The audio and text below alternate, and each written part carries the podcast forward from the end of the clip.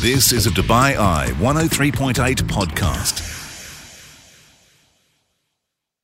You are listening to the Bite Size Business Breakfast podcast, best bits from Tuesday, January the 23rd.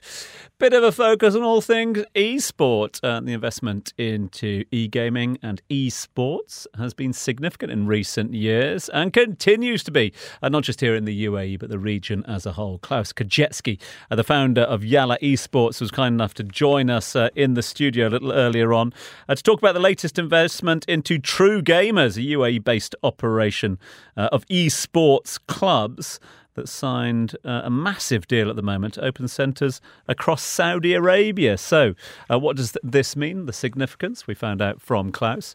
Uh, we also took some legal advice. James Berry of James Berry Associates joining us live in studio. He's the managing partner of James Berry and Associate Legal Partners.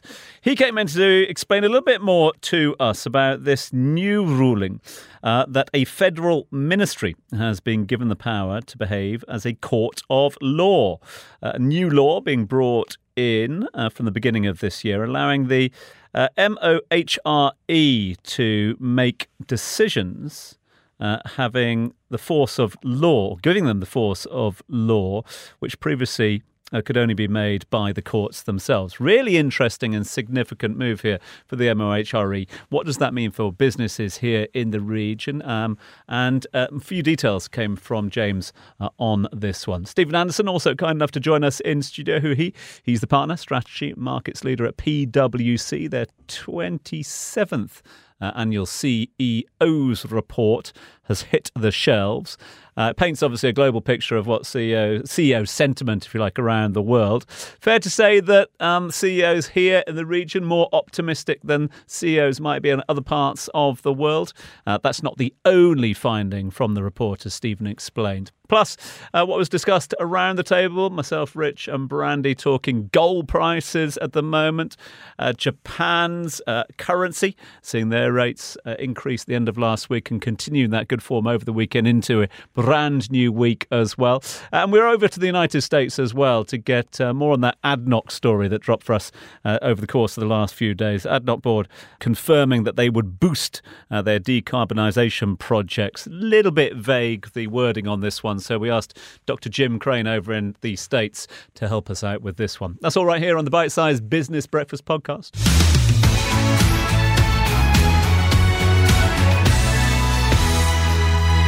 If you're an investor in gold, as many people here in Dubai are, now might be a good time to buy.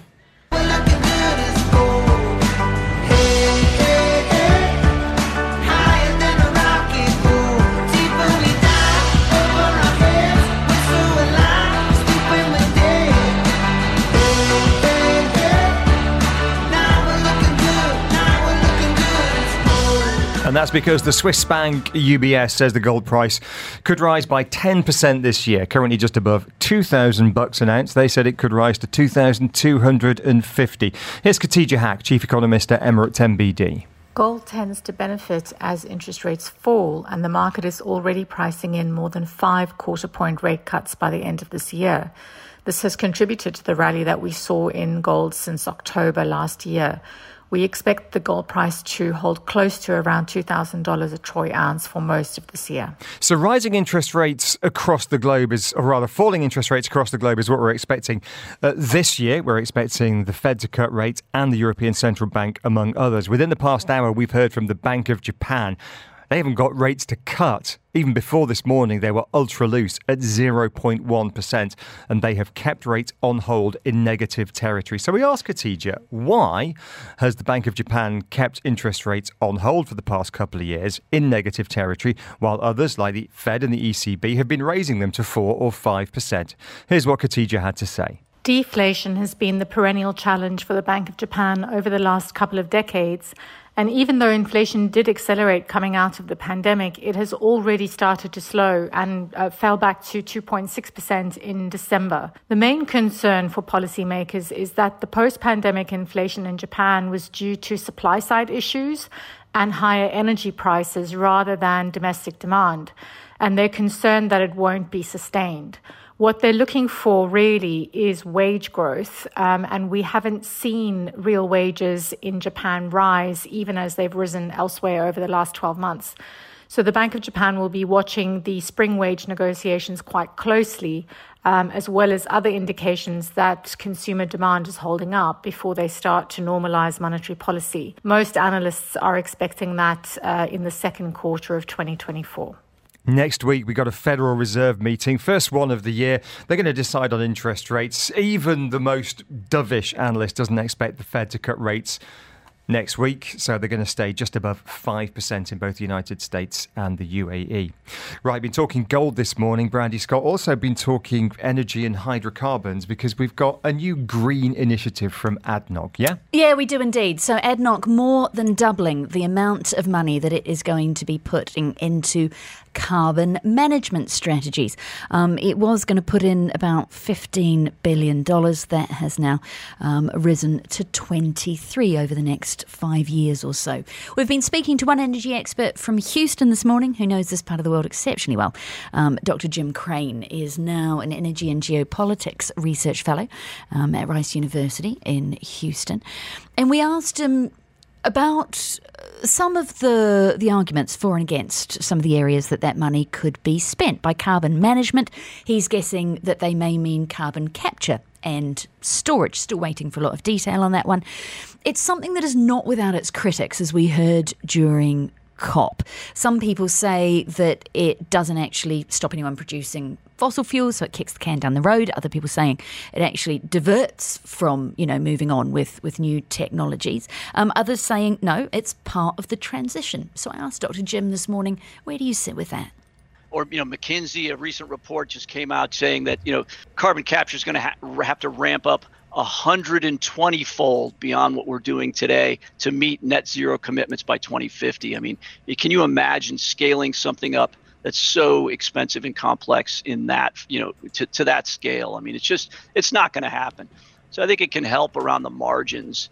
You know, and, and actually the UAE is a great place to do it. I mean, you know, the UAE's got, um, it's got its emissions in clustered together in these industrial zones like in Jebel Ali uh, and you've got great storage underground, practically underneath, uh, you know, where the emissions are taking place. So if there was a good locale, good argument uh, for carbon capture, the UAE would would be a great place to do it. So um, you know, there is that.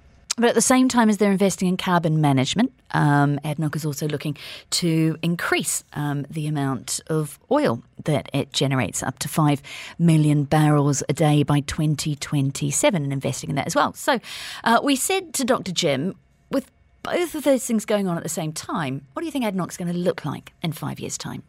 Well, hopefully they're going to look like a diversified energy company that's uh, you know that's looking towards the end of, of, of the oil sector and you know the sort of a you know de- plateau and decline of oil demand and has got some ready replacements to it. I mean, you know the UAE and you know Dubai as well. I mean, Dubai is the first successful post-oil economy in the Middle East. So um, you know the UAE has been path breaking uh, in this area for for decades now, and you know I, I would expect uh, you know ADNOC to be on that same path. Uh, you know, we, Dubai can do it um, you know the you know, the UAE's oil company can do it. Jim Krane is an energy and politics, geopolitics research fellow at Rice University's Baker Institute, speaking to us this morning from Houston, Texas. Also, uh, the author of several books on this region, where he has spent uh, a considerable part of his career as well, being AFP's man in the Gulf.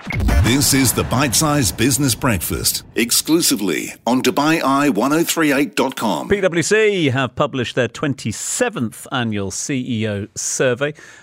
uh, capturing insights, global insights from across the world. Over 105 countries, over 4,700 executives uh, were interviewed for this one. And it makes for some interesting reading, especially when it comes to Middle Eastern perspectives compared to other parts of the world. CEOs here optimistic about revenue growth, but almost half of CEOs don't believe their business will be economically viable a decade from now if they don't transform in the face of tech tech disruption and other influences. Let's get some more insight into the insights here from partner strategy markets leader at PwC, Stephen Anderson. Stephen, lovely to see you. Thanks for joining us. Hey, Tom, great to be here. So let's start with an overall, if we can. Um, pessimistic outlook, optimistic outlook? How do you read it? Uh, very optimistic. I think there are two big themes uh, coming through was optimism, obviously resilience in the face of what's going on around the region, uh, and then brought more broadly a, a theme around reinvention. Let's talk about the optimism as well. I mean, is that across the board? One thing I love about this one is obviously a very much of a sort of global outlook as well. So, and we know, you know, we're not immune to the fact that some certain economies around the world struggling more than others. A lot of focus on the GCC at the moment. Is there more optimism here than there might be in other parts of the world? Absolutely, Tom. Uh, we're a clear outlier in the global report. So, some like 77% uh, of our CEOs uh, see regional growth being pretty strong. Uh, that compares to just 44% uh, globally. Uh, and actually, within our survey, 81% in the GCC uh, were very confident about growth. Uh, and that's translating into revenue expectations. So, about 66% are expecting revenue growth, and 65% are looking to add to he- uh, headcount this year. So, pretty confident CEOs out there. And yet, that comes with you know, few, uh, there are obviously concerns in the regions. There are yep. globally at the moment as well. What are the sort of main concerns weighing on CEOs' minds here at the beginning of the year? So the big things that they picked out were sort of three or four areas. Um, the obvious one being geopolitics, uh, with everything happening around uh, the region and more broadly. Uh, big big focus on inflation, uh, probably less so than global CEOs. we've had a a pretty good macroeconomic uh, picture here in the region, so inflation probably less so. Uh, but noticeably a bit more concern around cyber attacks. So mm. uh, that featured pretty heavily. Uh, big concern about cyber. So resilience and optimism is good, but the other R I want to just pick you up on. You mentioned it there. This this idea of reinvention as well. I mean, how much of that is down to tech and the sort of advancements in tech? Quite a big portion of it, Tom. I think our region is going through this, what I call massive and fast transformation. So we're digitizing, we're decarbonising, we're localising, we're privatising, uh, and we're modernising. Uh, and given all of that, happening in the transformation of the region, the, the CEOs are, are, very much responding to that and saying, actually, we need to reinvent. You're right, nearly 50% said my business model uh, will not be viable in 10 years' time if I continue down this path. Uh, and within that, there's probably a couple of things that they're picking out. Uh, one is around tech transformation. So about three quarters said tech transformation is absolutely a priority. Uh, and over 50% are sort of diversifying their products and services. And talking of tech, we can't mention tech without mentioning our good friend Gen AI at the moment. I, show me a report anywhere in the world that doesn't mention uh, the word Gen AI. How much how much sleep are CEOs losing when it comes to Gen AI, Gen AI these days? Quite a bit, and I think our CEOs are probably uh, there's sort of uh, there's a balance here because our CEOs were clearly more uh, confident in the impact of, of Gen AI coming out of the report. So it's like 77% said it's going to change the way we create value, deliver value, capture value uh, over the next three years. That was well ahead of global CEOs. Uh, 77% said it would make things more efficient. 66% uh, said it's going to drive better revenue. And you're actually seeing within their tech strategies that over half of our CEOs said actually we are already changing our tech strategy. So uh, everything you're seeing going on in the UAE, I think The Economist said the UAE was the third most important country in the world uh, from an AI perspective. Things we're seeing down in Abu Dhabi with TII and G42, uh, things like the Falcon model, the Jais model. Uh, the UAE is pretty much at the forefront of all of this, and CEOs are following. It's interesting you mentioned that because it goes back to the previous point about reinvention as well. Is is is generative AI and the conversation? A lot of people will put it into sort of negative terms, but yeah. as you say there, you know, major companies already putting plans in chain in place to sort of um, address this issue at the moment. So we can take the positives out of yep. Gen AI at the moment as well. Absolutely. I, mean, I think this region, as came through in the CEO survey, are seeing that in a more positive light. Maybe we don't have the same workforce pressures as other parts of the world. Uh, maybe our ability to reinvent, uh, we're in a stronger position. And therefore, CEOs are being, and I'm sort of seeing that with my CEOs that I'm working with, they're very much trying to get on the front foot, mm. following the government's lead. Uh, COP28, obviously one of the highlights of last year, shining light on climate change the world over again. How much of that, how much with regards to the, the, the effects of climate change is that impacting on CEOs? So, a, a tale of two halves, I think, in, in the survey. I was a bit disappointed that only about 15% of CEOs in the region saw this as a major, major issue. Uh, that said, only 12% globally did, so we're not an outlier. Uh, that said, 38% said actually this is going to drive some change and lead to some transformation. Uh, about 66% said actually we're going to look at energy efficiency and drive some energy efficiency. Uh, and again, about half of CEOs were saying, how do we change some of our product set uh, to entice more customers. So I think we are going to see some change. The survey happened just before COP, mm. um, so I'm kind of hopeful. We were all at COP. We saw what happened there. I think the UAE did a, an amazing job with the UAE consensus, and perhaps when we come back next year, uh, we'll see uh, even more uh, change happening in that regard. We can't wait for the 28th edition of the annual CEO survey. I'm sure planning is afoot for that already at the moment. Listen, we're out of time on this occasion. Uh, but, Stephen, always good to see you, especially at the beginning of a brand new year as well. Thanks so much indeed for your time. And thanks very much indeed for the survey as well. Thanks, Tom. Great Stephen Anderson is partner, strategy, markets leader at PwC. Love the comments we're getting in today. Abdul Salam writes in, this one made me chuckle. What's inside a CEO's head? A bunch of slides from PwC, McKinsey, EY, and company. Abdul Salam, thank you. Catch up on the business headlines with the Bite Size Business Breakfast. Let's talk about the economics of video games now because the UAE video game company True Gamers has signed a near 200 million dirham deal. It's going to open 150 gaming centres across the Kingdom of Saudi Arabia. Kids are going to be playing games like this Fortnite. Siphon comes through. It's now a one on one and two left. Wins the game. Your 2023 global champions, even Mero and Cooper.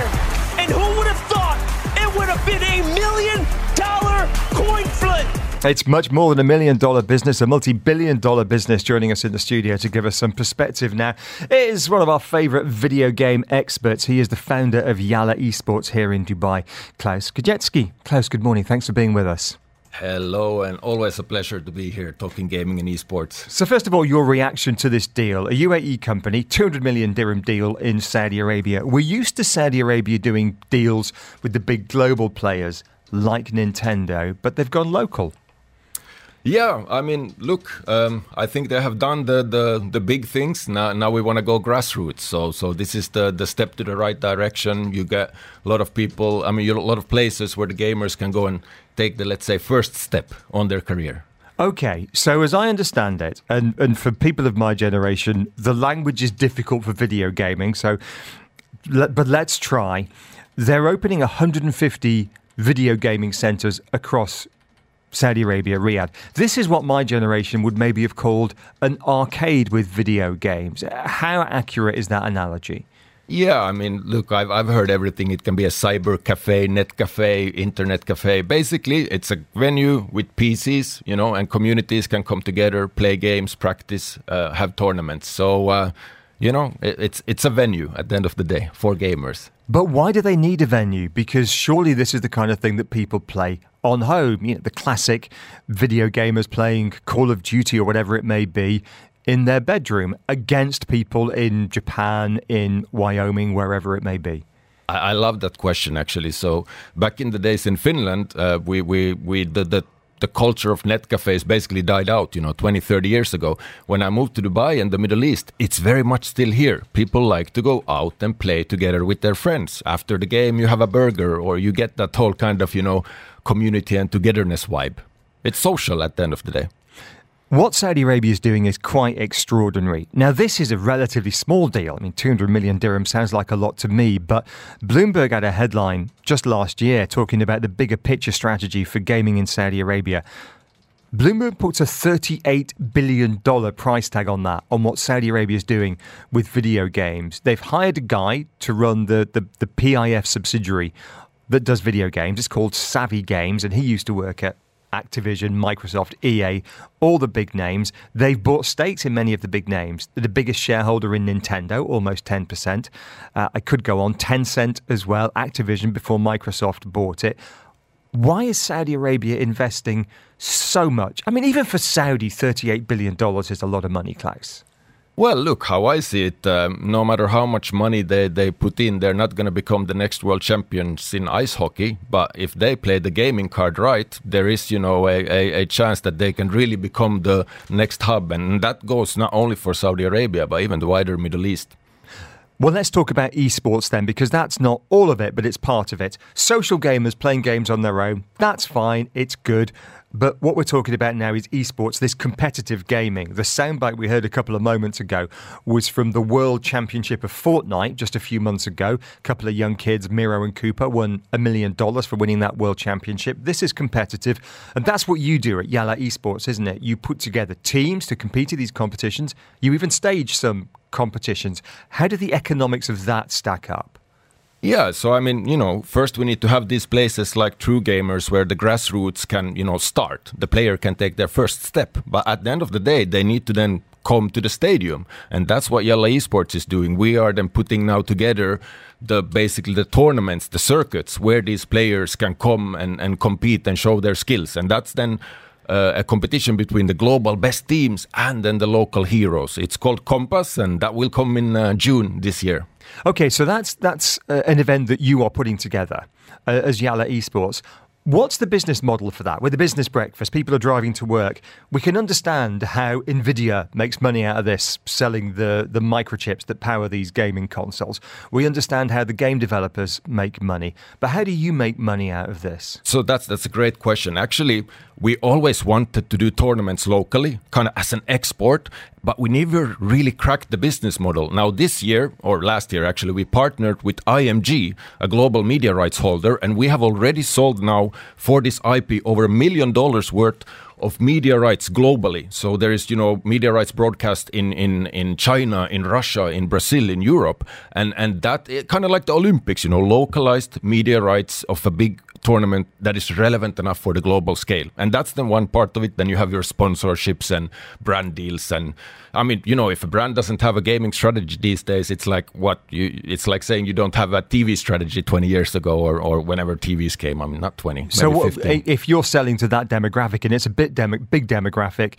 you know, if you're a if you're a Coca Cola or a Pepsi, you need to have a, a, video game marketing strategy. If you're a Nike or an Adidas, you need one, and so on. And they are spending money. That they're getting uh, what what our sales team would call share of wallet in terms of marketing spend. Right, the video games industry is getting that. Yeah, I mean, look, uh, if, if there is a CMO listening and they kind of stop like, oh, wait, we don't have a gaming strategy, I really think that, you know, you should reconsider why. There are a few brands, you know, I'm, i might be biased. There are a few brands that maybe don't need a gaming strategy, but nine out of 10 brands need a gaming strategy. I mean, it's like TikTok and gaming. That's where the, the next generation is spending their time. If you're not relevant there, then you're probably missing out. Your prize pool for this event later on this year is $450,000, half a million dollars.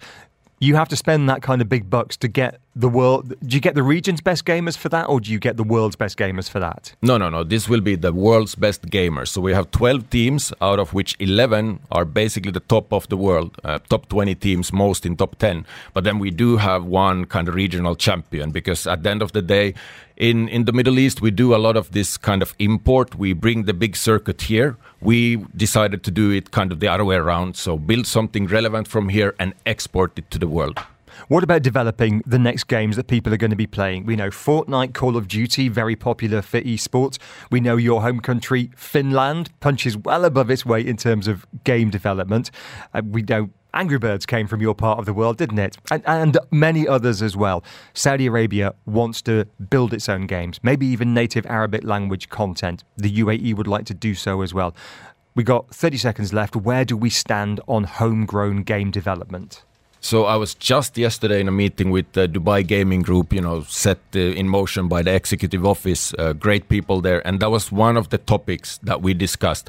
What is the infrastructure? What needs to be put in place to attract publishers? And and the main thing is talent. So we need to attract and, and get the talent to move here so that then they can develop the games. But we have good plans with uh, with Dubai and the wider Middle East to make that reality. Well, I've got a couple of potential customers, age 13 and 10, who would say this idea is sick. I believe that's how the kids talk. Um, 5th to the 9th of June, your event is happening, but so much happening in the world of video games. Appreciate your time this morning. Thanks for joining us. Klaus Kajetski is the founder of Yalla Esports. Appreciate you joining us today. Thank you so much. Just the highlights. This is the Bite Size Business Breakfast. And looking at one of our top stories, a new decree means that the Ministry of Human Resources and Emiratisation can now act as a court of law.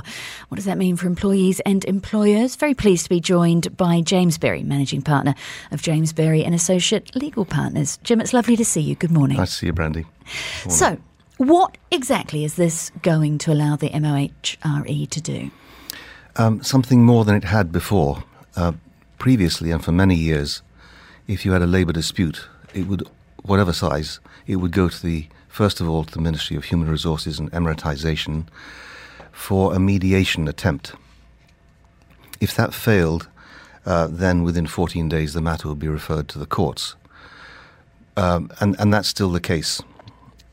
Now, the change is that if the dispute, the amount in dispute is 50,000 or less dirhams, or if there was a mediated solution that one or other party didn't abide by, in each of those cases, the ministry can actually issue a decision which is equivalent to the decision of a lower court, the court of first instance, in the sense that you can appeal it, but if you don't appeal it, it's final and you you got 15 days to appeal um, if you don't think the solution is is, is right, um, and if you don't, it's final. So um, in that sense, a decision of the ministry can be binding on the parties, whereas before all it could do was to refer the matter to the court, but it will still do that for the bigger cases.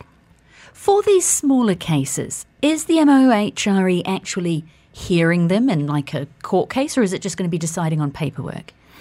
Well, that, that's what, a thing that nobody knows yet. Uh, the effective date of this uh, decree, uh, number 20 of last year, uh, announced that there would be implementing regulations, and we haven't seen those yet.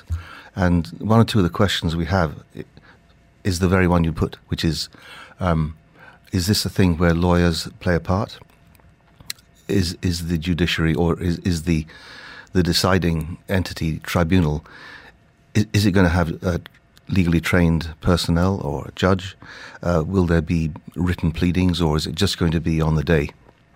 Uh, we, we should hear the answer to that really soon now. What kind of cases would normally fall under that 50,000 dirham threshold? It could be cases uh, as to the calculation of end of service gratuity or um, leave that wasn't taken or was taken, small, mat- small matters.